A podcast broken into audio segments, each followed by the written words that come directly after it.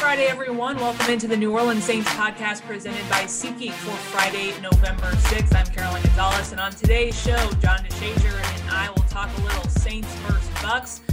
Scott Rabalais on, uh, sport columnist from The Advocate, to give us a little insight on the Saints' newest acquisition on uh, Kwon Alexander. And also, Todd Graffagnini will interview Al Stall Jr., trainer of Tom's d'Etat. This is Benson's horse, who will be racing in the Breeders' Cup on Saturday on NBC. JD, my friend, I apologize for the leaf blower in the background. Any listener of this podcast knows that I can't guess uh, when they're going to do landscaping around my apartment, but it's whenever I hit record, they just love to come around. So love that. You know, you got to spend some of that big money on some soundproof windows or something, or or you know, there there are some home remedies. Now, I would refer you to my wife because she watches all the home improvement shows. Something to soundproof it. I wouldn't know, but I guarantee you she would. Well, JD, at the beginning of this call, we can just be very transparent. At the beginning of the call, when I told JD to come on at 9:30, I was sitting on the floor of my closet because I needed to record something. So maybe I'll just have to do all of the New Orleans Saints podcasts from the floor of my closet. I think that's uh, an easy res- resolution that HGTV would approve of. I don't know if that's the visual we want to have for the podcast. That it is on the floor of the closet. I don't know if we want to put that vision of of the entire process. So we're gonna leave that alone. Next time you're in there, just keep that to yourself because we don't want people to think that this podcast is at the bottom of the closet. No, it's not, folks. It's, it's not. It's not at the bottom of the closet. I am just out of resources. I need to go back to the office. I think that's the resolution. We are all making it work from home. Um, but clearly I need to soundproof my apartment. Uh, JD, on a uh, more important note, other than my podcasting troubles, um, Saints probably biggest game of the season so far as they get set for the Tampa Bay Buccaneers this Sunday, a little Sunday night football. What are some of the biggest things you think the Saints have learned from week one after that win over the Bucks? Well, I hope that they figured out their communication issues in, in the secondary. Um, I thought they did a better job against Chicago, which wasn't an elite passing team, but I thought they did a better job of making sure that you didn't have those communication issues that allow receivers to run free. Um, they got beat on a couple deep passes, um, and not really deep, a 50 yarder and a 24 yard touchdown. But I thought they were challenging in those positions. They, those receivers weren't just wide open um, where you were turning around looking at other people saying, you know, where's the defense? So those left me encouraged because it's the NFL. Sometimes you're just going to get beat. Uh, the other guys on the other team work really hard at what they do, and sometimes they'll get the best of you. So that was encouraging for me to see them clean that up. And I think offensively, uh, they've gotten a lot more efficient. Um, you know, Drew Brees in the, during the four game winning streak has completed, you know, three out of every four passes, 75%. It's hard to do that just in practice against air. And he's doing that against NFL defensive competition.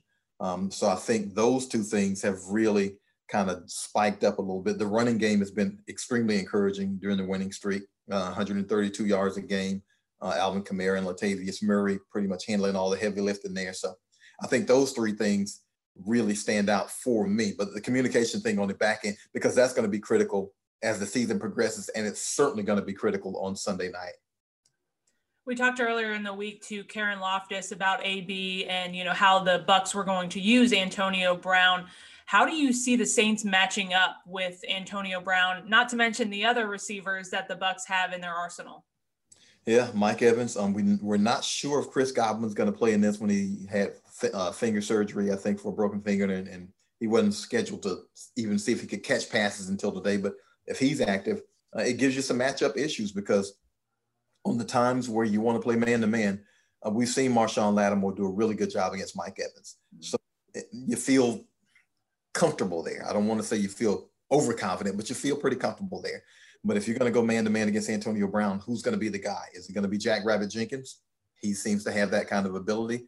Uh, is it going to be uh, Patrick Robinson, who's a great slot cornerback? Is it going to be PJ Williams? Um, is it going to be at times CJ Gardner Johnson? So those are things that that gives you pause and say, okay, who's going to match up against this guy if the Saints are going to play a decent amount of man to man? And look, you know, at some point throughout the game, you got to play some man to man. You got to mix up your coverages. Uh, you got to be able to send extra defenders, extra rushers for the quarterback if you're not applying uh, pressure. So in those situations, you probably have to, you know, back it up with. Sometimes you back it up with zone. Sometimes you play man to man, and guys just have to hold up, and you hope that they'll hold up long enough for the rush to get to the quarterback. So, you know, matching up with Antonio Brown gives a whole different element to this because when he when he was right, when he was playing and he was right, if you put him in the slaughter out, it didn't matter where you put him. He was a tough, tough cover. And so now you hope, if you're the Saints, uh, that this year and a half out of football, uh, it might not have affected his his actual, I guess, his actual conditioning, but he ain't in football shape. And being in shape and being in football shape, two different things. And so now he's got to get back out there, get into a groove, uh, get a feel for it. So you hope if you're the Saints that it's going to take a few games for that to happen. Because if he if he hits the ground running like he was back in his days when he was Pittsburgh, Pittsburgh, he, he's a tough cover. Put the Jets on him, JD. Um, you talked a little bit about the Saints offense. You know, Drew Brees, Alvin Kamara, obviously performing well. We'll see what the status is of Michael Thomas uh, later in the week. Maybe a game time decision. I don't know. We'll have the injury report on Friday, and then obviously the inactives list on Sunday. But offensively, from what I remember of that Week One game against the Bucks, following it, Sean Payton, Drew Brees both said they had some things to work on, some play calling. They didn't like all of the play calling they had. Drew Brees said he had some things to work on do you think that by now in week what are we in eight nine they've they've solved those issues jd i think they're on the path to it. I think i think they've come pretty close to it um you know they talked about you know being a better running team. They've they've improved that. Um i think a lot of what happened was and, and not to down downplay well i shouldn't say not to downplay because i've downplayed preseason games forever missing on that process and missing on the offseason program, I think took the Saints and maybe every team in the NFL a couple of weeks to kind of catch up because, you know, you kind of getting the feel for it, especially if you added some new guys. We saw with Emmanuel Sanders where it took a few weeks for he and Drew Brees to sync up. Now he's been out a couple of weeks uh, and now he's back. So hopefully they can, you know, fall right back into to where they were. But I, I think they found the solution to some of those things that they were looking for. Now, there is always room for improvement, obviously. You're always fine tuning and tweaking. You'll never be 100% of what you want to be. But I think the run game, um, they've gotten a lot better. And, and it's tough to run against Tampa Bay. Look, they only give you 70 yards rushing a game. That's the least in the league. Uh, the Saints got 82 on them in the season opener on 34 carries. A lot of the times with them, it's the attempts as much as it is the yards because you're keeping the defense honest and then you throw in a couple of swing passes, a couple of screen passes, and those are you know extended handoffs pretty much if if they're going to Kamara and, and Latavius Murray. So you can keep them honest with that run game. But I think the, the things the Saints wanted to see better uh, in the run game, and the things that they wanted to see better, probably in pass protection, because I think that you know it has improved as the season has gone along. I think those things have risen up as the season has has progressed. Okay, you've talked about a lot. You've covered a lot of different ground, what the Saints have improved on, what they're going to need to do. But if there were two, three keys that you can really hone in on for the Saints that they need to focus in on in order to beat this Bucks team, what would they be? Well, one, you got to get some pressure on Brady. Uh, you can't have him standing back there feeling comfortable. You got to get him uncomfortable, move him around, uh, hit him, uh, get him on the ground if you can. They sacked him, I think, season, sacked him three times in the season opener, got a couple of picks off of him. You might not be able to, you might not be able to get a couple of picks off of him. You might not get three sacks off of him, but if you can rush him, speed up his clock, that's with any quarterback. Uh, it doesn't go as well as it would with him. So you got to pressure Brady. Um, when you don't pressure Brady well enough, you got to be able to hold up in coverage. Uh, you have to be able to hold up in coverage uh, because they've got some good receivers. And so, you know, sometimes you might have to get a coverage sack or coverage pressure as opposed to being able to just generate it up front immediately. Uh, I think that the Saints are going to have to run the football. And again, you might not run it for 120 yards, but it's the attempts to make that Tampa defense honest, to make them respect the run. That's what you have to have because you can't have balance if they're if they've made you one dimensional. And I think I think the Saints might need to do something in special teams. I, I don't I don't know if that means a big return. I don't know if that means a block punt, but they played a good special teams game against uh, Chicago. Uh, Deonte Harris was really good in the return game, and Wil Lutz obviously makes um, four field goals, including the game winner in overtime. And it might be that situation in this one too. There might be a chance of some deteriorating weather in Tampa, maybe maybe some rain. Um, but if it's just rain, the Saints don't mind that. Um, it's the wind that you know we've heard Sean Payton say a million times. It's the wind that has the most effect, unless it's just a driving, blinding rain or something like that. But if it's just raining, that shouldn't affect the passing game that much. So if Michael Thomas is back, and if Emmanuel Sanders is back, then that should give the Saints some some advantages. I think Tampa's really good in the secondary too. I forgot about that. But if Michael Thomas is on the field and Emmanuel Sanders is on the field and Jared Cook is on the field and Alvin Kamara is on the field, then the Saints have to feel pretty good about they've got those guys out there. So I think those are some keys. They they the, but it all begins with getting to Brady, getting some pressure on Brady. You don't want to. I don't think you want to get into a shootout type of game on the road. So that means you got to be able to get after Brady and make him uncomfortable. Okay, you heard it here first. Those are your keys of the game. Let's bring in our guest, Scott Rabalais, for some insight on Kwon Alexander, who spent time at LSU in 2012 to 2014. He finished his time with at LSU with 167 tackles. Scott Rabalais covered him for the Advocate in Baton Rouge. Scott, what can you tell us about good old Quan? Kwon Alexander is a, a, you know a quality player. I mean, a, another one in a, a line of very good linebackers that LSU's had this past decade. You know, I'm thinking of uh, uh, is he is he Devin White? No, no, probably not. But I mean, you know, you you have all those. Uh, you have a lot of other very good guys who've been productive linebackers in the NFL, who I, I think he, he fits in with, like Kevin Minter, uh, Deion Jones, Duke Riley, Kendell Beckwith, guys who were you know NFL draft picks and have gone on to good careers um, w- with the NFL. So I, I think uh, and I always say that about Devin White because I, I, I'm very high on Devin White. I think he'll be in the Hall of Fame one day. I think he's that that, that good a player. But but he's a, is a quality acquisition for the Saints, and uh, and I think uh, it, it's uh, it certainly warmed the heart of a lot of LSU fans who who been disappointed that the Saints haven't drafted many LSU players in recent years. But they got but they they, they acquired an LSU Tiger, and I think that, that'll make everybody happy we all know Saints fans and LSU fans go hand in hand. Right. Um, Scott, if you could give us maybe the best traits that you remember from Kwon Alexander in his time at LSU and maybe some of the things that you've seen from his his time in the NFL and what he's developed in his traits.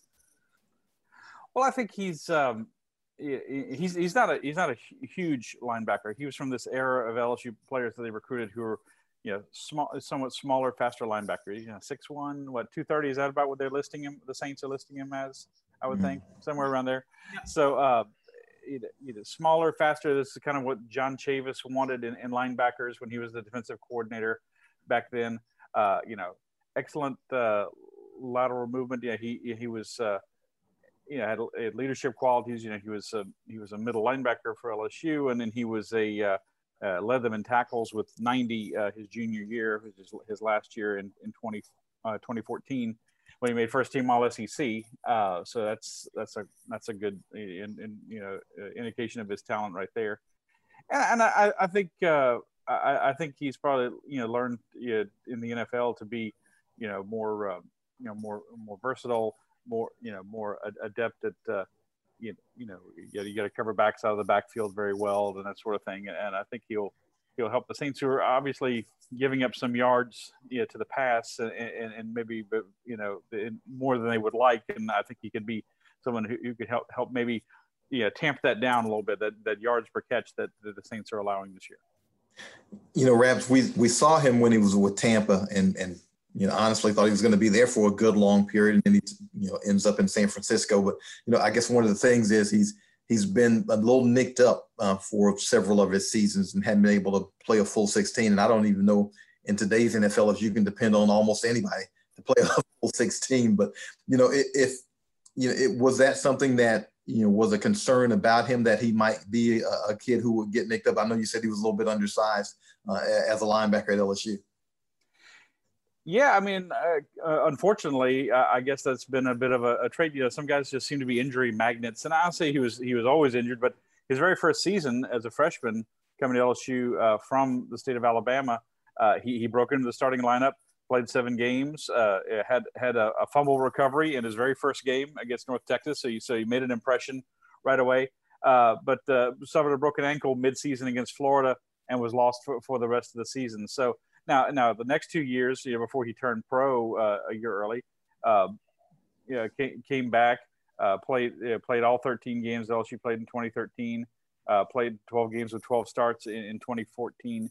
So so came back from that, but yeah, unfortunately, right off the ankle, he uh, right off the the bat, he had that ankle injury that uh, did did sideline him for, for half the year, or he would have been even more productive. I mean, because they counted on him immediately, and and like I said, he was able to break into that starting lineup and was just beginning to to blossom. So I, obviously, you know, uh, it, uh, the, the, injury bug is a, is a is a bit of a concern with, Kwon. But as you said, John, it's it's just hard to to in the NFL today not to to expect that someone's going to have something over the course of a year. I think I think by and large he could be a dependable player for the Saints physically. Could this be? I don't want to say the perfect situation for him, but you know he won't have to the Mike linebacker here. That'll be Demario Davis, and so that will allow him, I guess, maybe the freedom to to play to his strengths. Could this be a, a, an ideal fit for him? I, I think so. Yeah, I, think so. If you got someone in that role that he doesn't have to take on, I think that's great. I, I think he, I think his, his, size and ability, his his uh, you know lateral and straight line movement is going to uh, play to his strengths of being you know in more of an outside linebacker position. So uh, yeah, I think I think that's definitely something that uh, will be will make it a good a good fit for him with the Saints. You know, now was there a collective roar in Baton Rouge when he got signed by the Saints? Because oh, no, we, teased, no. we teased about that early, but I mean, yeah, you know, there is that thing where Saints fans are always, man, they just didn't get this guy from LSU. You know, Saints fans don't like to take into account that Patrick Peterson probably went a few picks before the Saints were going to be picking and that kind of thing.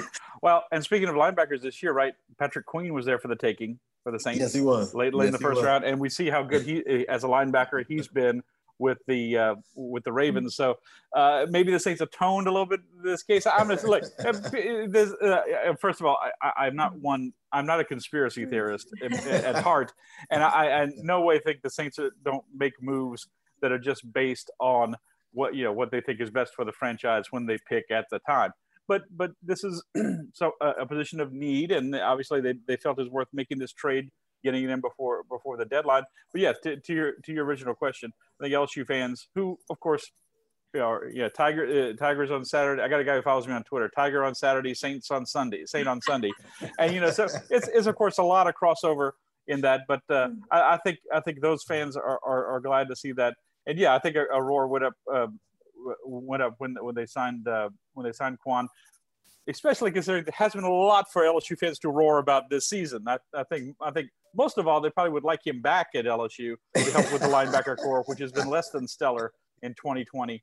But I, I think they're very happy for Kwon mm-hmm. and, and for, for LSU to to be coming home. I, I, I will say too, you know, it, you know, it always you know it always comes out of the recruiting battles in, in Louisiana, and people lament uh, when Alabama comes in and, and picks off a player, Nick Saban, you know, comes in and gets a Louisiana player. This is a guy LSU went into Alabama for, uh, uh, uh, uh in, in Kwon. Yeah, Alabama offered him, Auburn offered him. Uh, people say maybe they didn't pursue him as hard as, as LSU did, but it was a get at, at the time. To, he was a four-star linebacker, top 100 player in the country, and so he's got that kind of pedigree that, that you, you want and you expect of a player who, who's going to play in the NFL. So I think uh, I, I, think uh, in all those respects, he, he's a uh, he leaves you know, fond memories for LSU fans that they hope will will uh, you know be added to in, in, his years with the Saints. Just so LSU fans know, um, during mock drafts, and I hate to be a mock person, I can't stand that grabs, grabs, but I did pick him for the Saints. So in the first round, so just just so they know that, I just want to put that out there in the atmosphere and let it float. Um, but but the Saints are always um, big on on high character guys. You know, what kind of a character player or person is Kwon? Well, I, I think he was. Uh, I think he was a leader. I don't. I don't remember any any difficulties, you know, with him.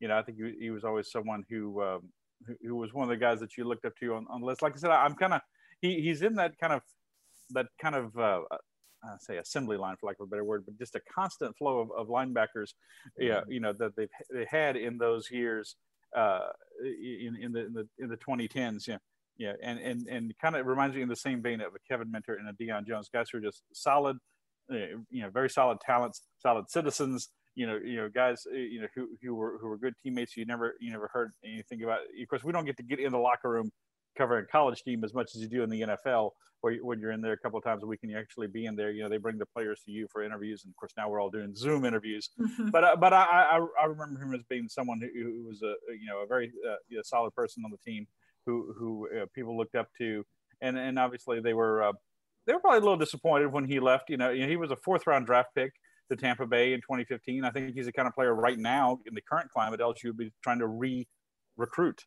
you know, to stay for for his for his senior year. Like I think they might start doing a little bit going forward after losing the you know the NFL record tying number of draft picks uh, off of last year's team. But I, I, think I think he's definitely kind of guy they want to stick around, not somebody they want to say, hey, you know, we're kind of we're, we're kind of glad you're going. I don't think that was the case at all. You know, Rabs, I, I, like to ask everybody this because it's been different, I think, for everybody. But you know, in the pandemic, which has you know kind of reshaped the way we do things. I know you're a guy who you know went to LSU's SEC games, rode home, uh, did Saints games. What's this been like for you? I mean, have you been kind of, I guess, feeling, I don't know, odd about you know how you cover things now, or you know the, the lack of, of, of engagement with players or the lack of seeing fans in, in stands the lack of seeing the capacity stadium or, or at least you know so how, how's, how's it been for you? Yeah it's all been it's all been very strange john as i'm sure you, you've experienced cover, covering the saints. You know we, we're doing everything by zoom. You know coach orgeron press conferences players during the week players uh, and, and coach orgeron after games and, and you just don't get the same feel you know you know for you know, we're kind of you're kind of at arm's length with the, with the program, especially a college program. You know, you can attend a you know a few minutes of practice each day, and that wasn't even the case under Les Miles, but Ed Orgeron brought that back, and we're not we're not even doing that. You know, so uh, all understandably, you know, it, it's just it's just part of this brave new world. But going to a game at Tiger Stadium, there's been two games. One was a day game against Mississippi State, and then a night game against South Carolina, and, and they got Alabama next next week uh, in a late afternoon game. Uh, it's just it seems like a spring game. It doesn't seem like you know Saturday night in Death Valley. You know, so that's very different. I mean, you drive through the camp. I live near LSU's campus, and usually you know there's a parade of cars you know all day long going to the game. You see people parking miles away, you know, along the along the the lakes by LSU, and it's none of that. You just drive straight to the the stadium to uh, your yeah. parking lot. You find, easily find a place to park. You walk to the stadium past a few people. Uh, we have to we have to go through a, a, a, a I, have not been able to go to Saints game this year because the credentials are restricted. But uh, you, you go you have a pregame protocol that you go through at the assembly center and get your temperature checked and get your credential and walk through there and, and you know it's like so it's a much different routine. It, you know, you, the spring is all over the place. You know, the spring we got a lot of spring sports at LSU that we cover that that do well. You know, baseball and softball, and I, I cover a lot of gymnastics because you know they draw you know 12, 13,000 people. Uh, you know, a home meet um, typically. Uh, you know, basketball's been been very good in recent years, and I think they have a good team again this year.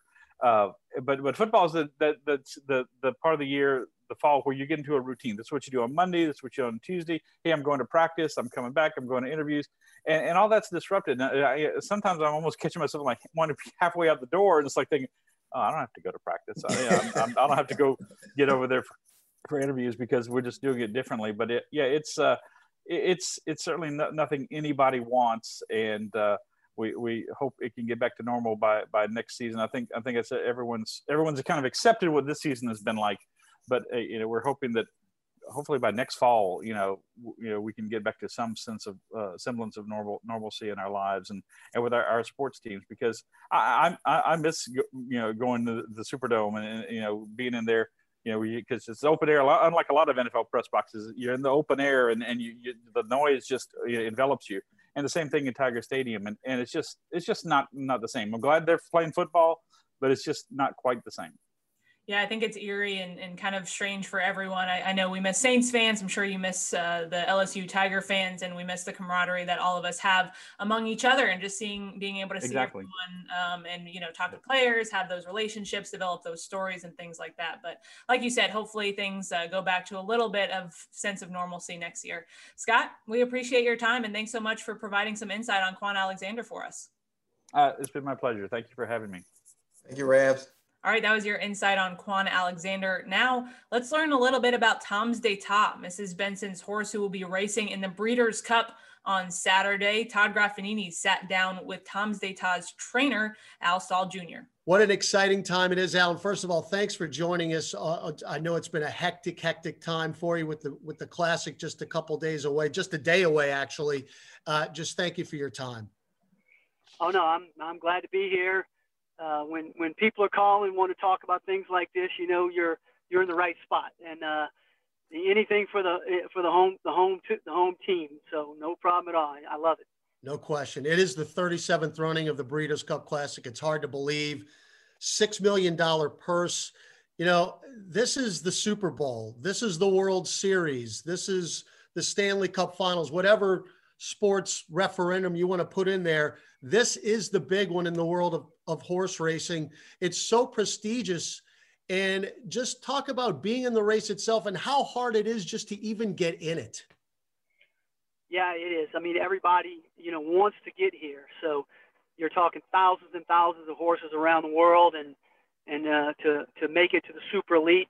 Um, what it looks like back here right now is it's like an Olympics because we're all together and all these barns are together. It's like the Olympic Village.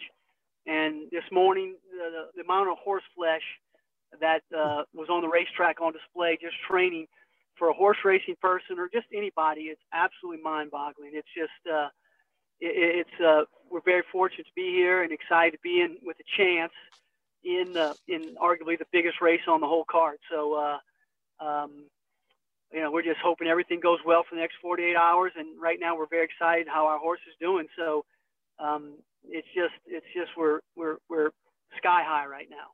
Yeah, we're going to get in all the particulars in just a little bit. Again, we're long form right here. So I know a lot of people who are listening to this podcast might be getting into it for the first time. So we're going to make sure everybody really understands what what we're into here. But you know, this is not your first Breeders' Cup Classic. Uh, Ten years ago, you were the trainer of Blame, who had maybe the biggest upset in the history of the race, uh, defeating the undefeated, then undefeated Zenyatta at Churchill Downs. Uh, take me back 10 years and, and what was that experience like for you? Well, it was, uh, it, it, was, you know, after the race, it was crazy excited.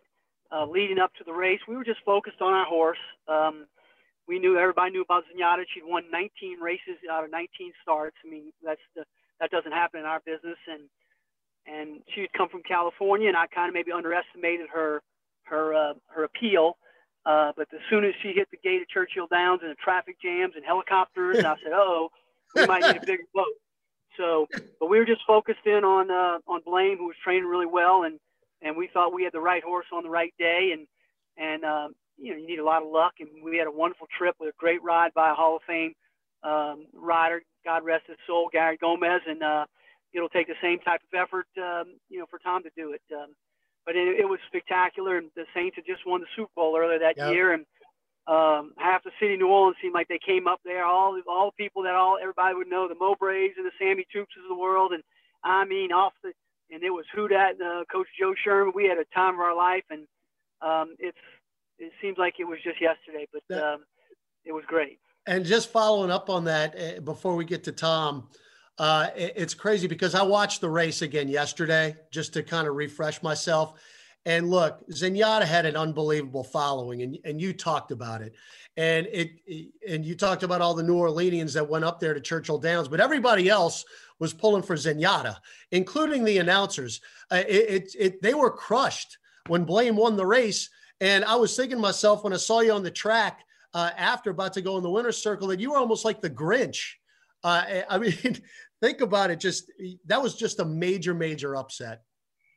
Yeah, it was. A, well, we were uh, that that race was nominated for the ESPYS uh, for we we lost to uh, the VCU. Remember, uh, exactly. Smart? Absolutely. We, we, were I think we were second to them uh, for the ESPYS, but it was you know we were surrounded. That's the beauty of having your people there with you. We after the race we had our own little pocket, and yep. we didn't we didn't know that everybody had their arms crossed and uh, heads down, and and we were we were just yucking it up and having the time of our lives you know, not in a, not in an over the top way. We were just enjoying it with, with our crew. And I, I, at that point in time, I didn't really notice that it was, everything else was silent. So, uh, uh, it was, it was really something to behold. It was great. We're talking with Al Stall Jr., the trainer of Tom's d'Etat, who's going to run in the Breeders' Cup Classic on Saturday. on NBC, of course, owned by GMB Racing, Mrs. Benson. Uh, and that leads me to my question. Let's talk about your horse. Uh, how did the Bensons become involved, and how did you become involved originally with Tom? Well, uh, Mr. Benson has always had racehorses. Um, I shouldn't say he didn't have them when he bought the Saints, but in when in, the 1970s and 80s, he had a you know he had a ranch in Texas, and he had a bunch of uh, local you know regional bred type horses. But he was he was always participating at the fairgrounds. I've actually has a, like a win photo. I might have sent it to Greg Bensel of Mr. Ben of my father and mother giving Mr. Benson a trophy with a Louisiana bred race, and and it was. Uh, it was a, a I can't remember when it was. He was a quite he was a young man. I know that, and uh, so uh, Greg put together a little idea, and he he he told us me, Tom Amoss, and Dallas Stewart, three New Orleanians, that he was going to run this by Mr. B, and and they came up with something, and they put up money, and we all had uh, uh, free rein to go buy uh, the best horse we could uh, with the budget, and they had a tremendous amount of luck. Uh, right off the bat, Dallas had a nice horse. Tom had a really nice horse. They both ran Kentucky Derby, and Tom was in the same crop, but he had a few problems, a young horse, and he's uh, picked up the slack, uh, finishing it off. So um, it was a it was a great concept that Greg had come up with, and it was executed really well, and we've had a lot of fun with it, and and uh, and here we are today. Yeah, it could be a great capper uh, as well uh, on Saturday in the Breeders' Cup Classic. Now about the horse Tom's d'Etat. He is seven years old. So in, in, NFL terms, he's basically Drew Brees. He's he's at the end of his career now. How unusual is it to have a seven-year-old running in a race like this? Yeah, if he would win, he'd be the oldest horse to win the classic ever. So it's very unusual, but he's an unusual horse. And even though he's seven years old, I think he's we've raced him so infrequently because of uh, nagging issues he's most probably not as you know not really beat up like like a, a horse who would run hard for seven years. Um, so and he's in very good form, and he he I've I've looked you know I've watched him every day, and if I thought I'd seen something that would say, hey, you know he's not what he used to be, the plug would have been pulled. Perhaps no no mm-hmm. ifs ands or buts about it, but he's still like he was all year this year and earlier and, and late last year. So um, I don't see it as being a problem of him running his A race. I think I think he's he's sitting on it. Al, have you ever had a horse in your barn this good for this long? Um, well, honestly, I did have that horse Star Guitar for mm-hmm. Evelyn Benoit. Um, he was a you know a more of a regional horse, Louisiana bred. He's the all-time leading money earner for Louisiana breds.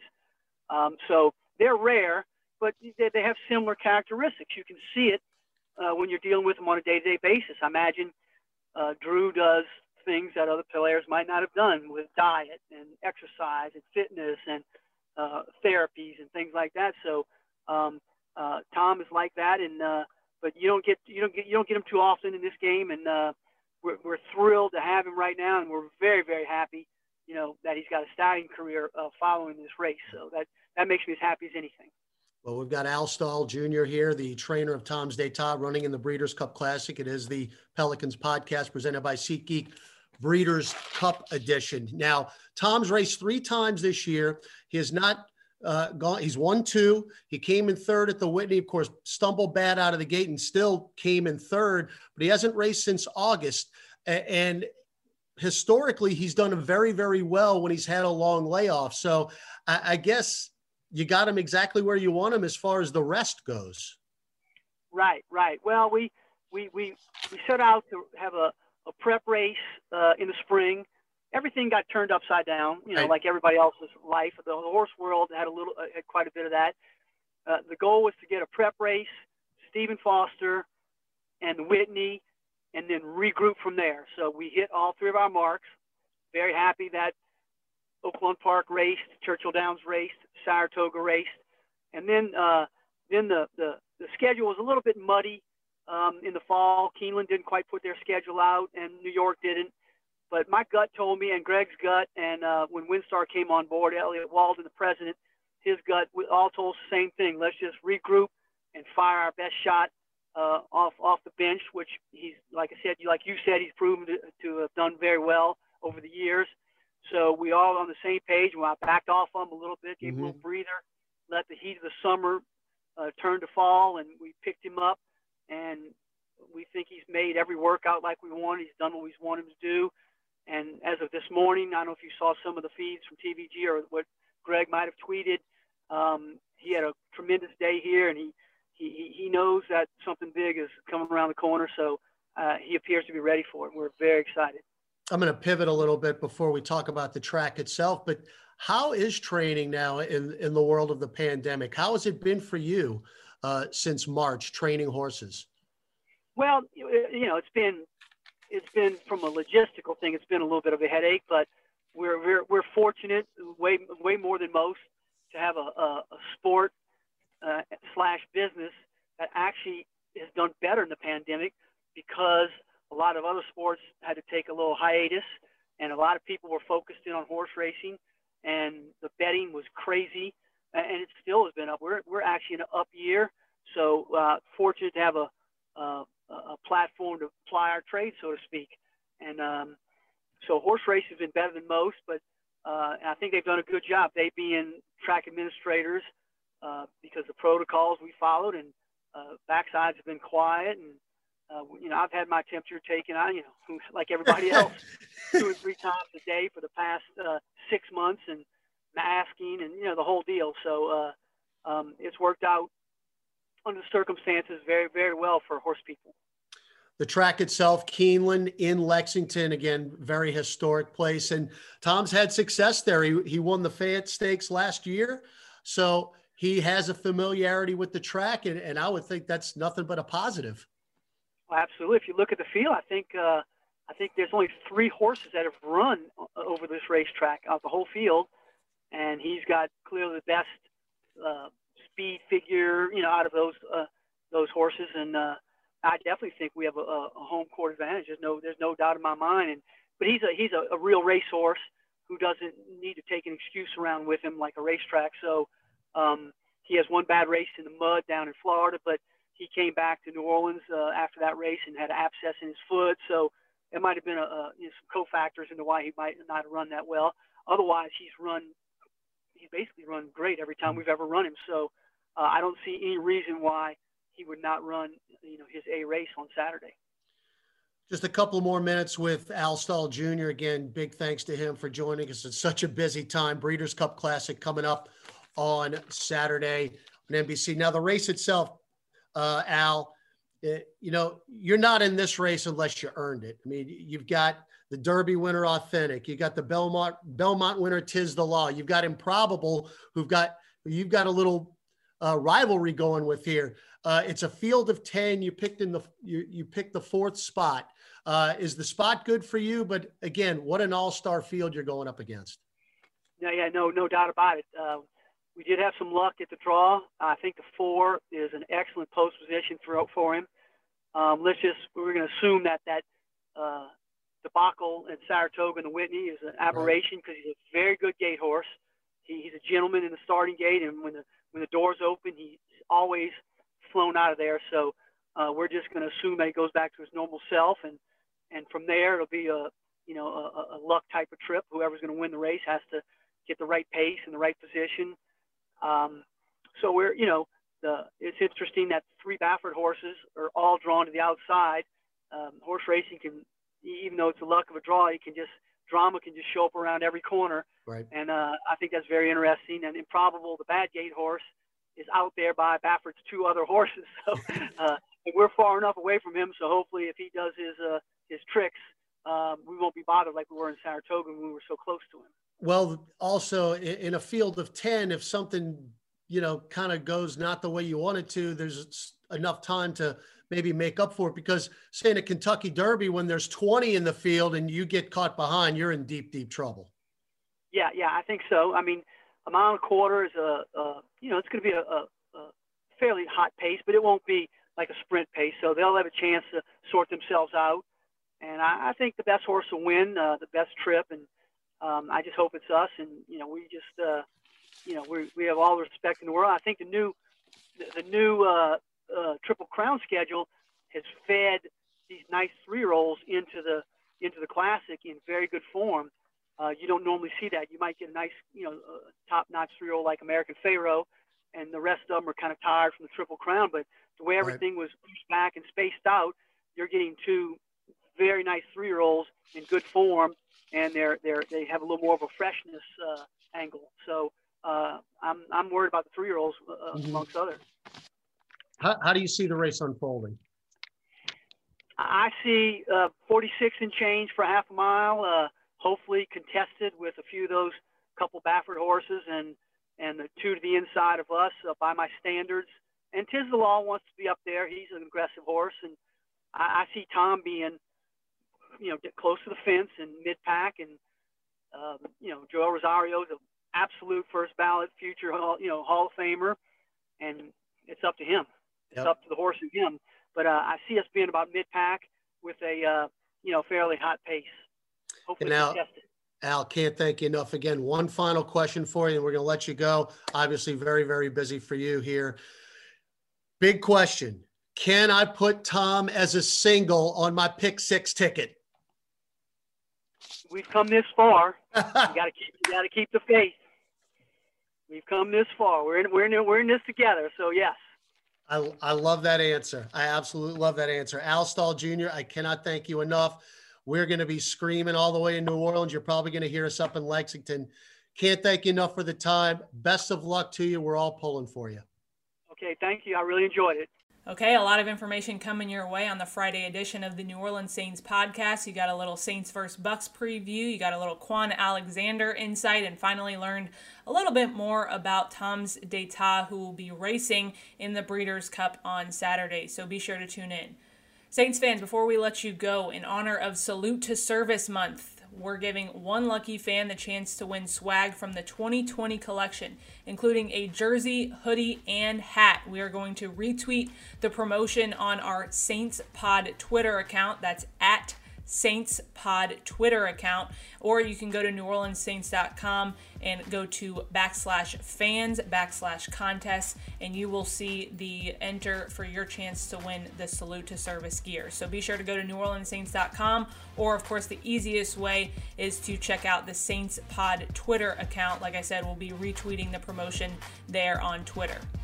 All right, fans, be sure to tune in to Dome at Home live an hour before kickoff on Sunday night. We'll have everything you need to know heading into the Saints vs. Bucks game. That'll do it for the Friday edition of the New Orleans Saints podcast presented by SeatGeek. Thanks for tuning in, and hopefully, we're talking on Monday about a Saints win.